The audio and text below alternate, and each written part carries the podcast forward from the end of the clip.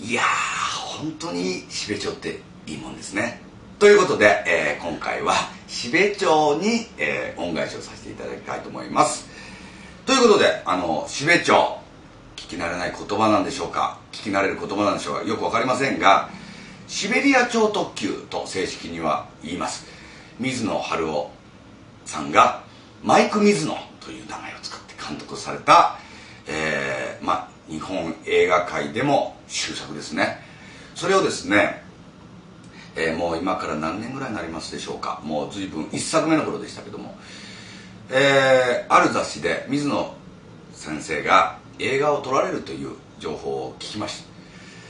プイーンとその時から僕が行く映画なんだなってなんとなくその時は察知しておりましたけどもダメ押しとしてまだ、あのー生前のですねナンシー関から電話かかってきました。今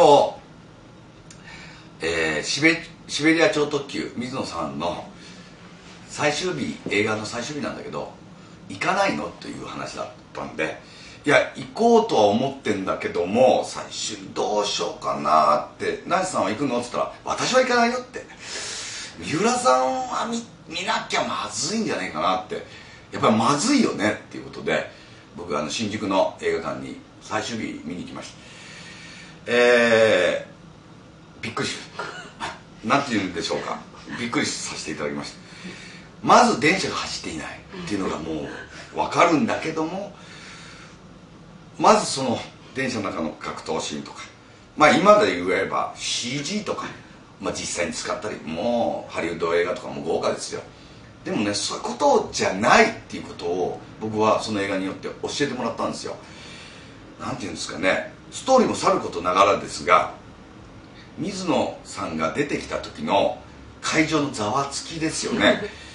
今までそのたけしさんの映画でも、あのー言わせていただきましたけどもスター映画っていうのは日本に最近ないんですよね。ずっと。もう三船敏郎勝新太郎お亡くなりになってからずっと見たことないです。たけしさんぐらいでした僕。その時に水野さんが軍服を着られて山下将軍の役でバーンって出てこられた時にものすごいやっぱりフェロモン刀雰囲気がブーンと漂ってたんですよね。会場は10人ぐらいでしたがその時はでしたがね僕には分かったんです。そのフェロモン刀その存在感っていうのがこの日本映画において今何が欠乏してるかというとやっぱり主人公のフェロモンだということに気がついたんですよ。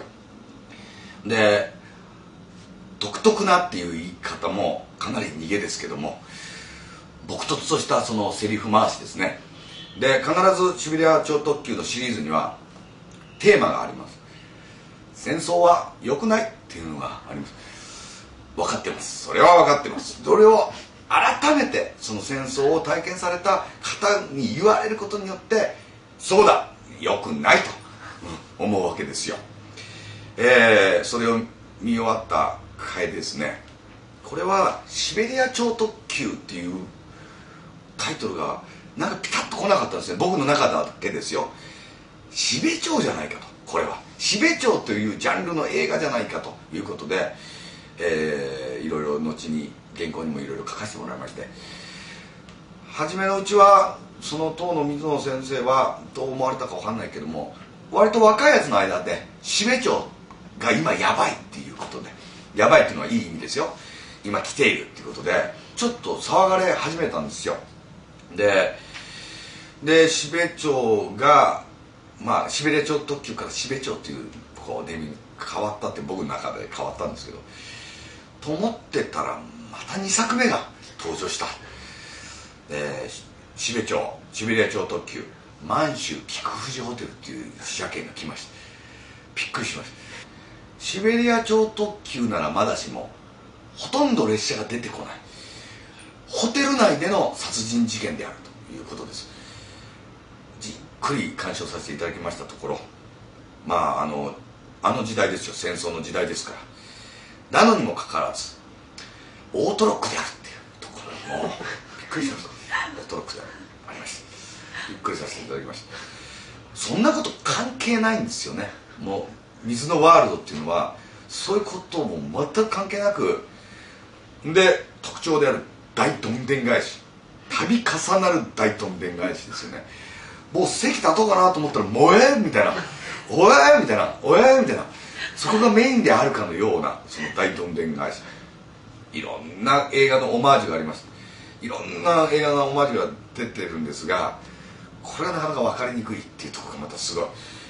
満州菊府城ホテルの場合は最最後にラストシーンですよね。男が去っていく。確かに廊下はパースがついておりました。確かについておりました。それを第三の男のラストシーンのオマージュだと言われた時にはギャフンでございますびっくりもういろんな映画のシーンが散りばめてあってすごい映画評論家の巨人だった人が映画を撮るということでみんな驚いたわけですよね。それでまあ度重なる映画の作品もう寅さんシリーズまで行くんじゃないかと思う映画の作品たびたび映画ができるためにトークショーに呼んでいただきトークさせていただいただきました。列車とホテルのシーンだけだったら舞台でもいいんじゃないでしょうか。一回トークの席上であのアイデアを出させていただきました。はあはあはあ。僕もそれを考えてたところだよと。毎回それをおっしゃいますよね。それで3か月後にはもうその映画が発表されてるっていうあのことになる。この間おしゃべりさせていただいた時には今度は山下将軍のそろそろ恋の物語が出るんじゃないですかって言ったところふうふうふう。私もそれを考えたところだよっていうことで次回作は恋愛ものになりました。なりました。それでも。なりました。いや若者は見て決めゼルのように「戦争は良くない」が出たらうわなりますけどもね。本当の極意っていうのはですね一言なわけですよ。あのー、動かざること山のこととかあるじゃないですか。なんか極意っていうのは多く語らないわけですよ。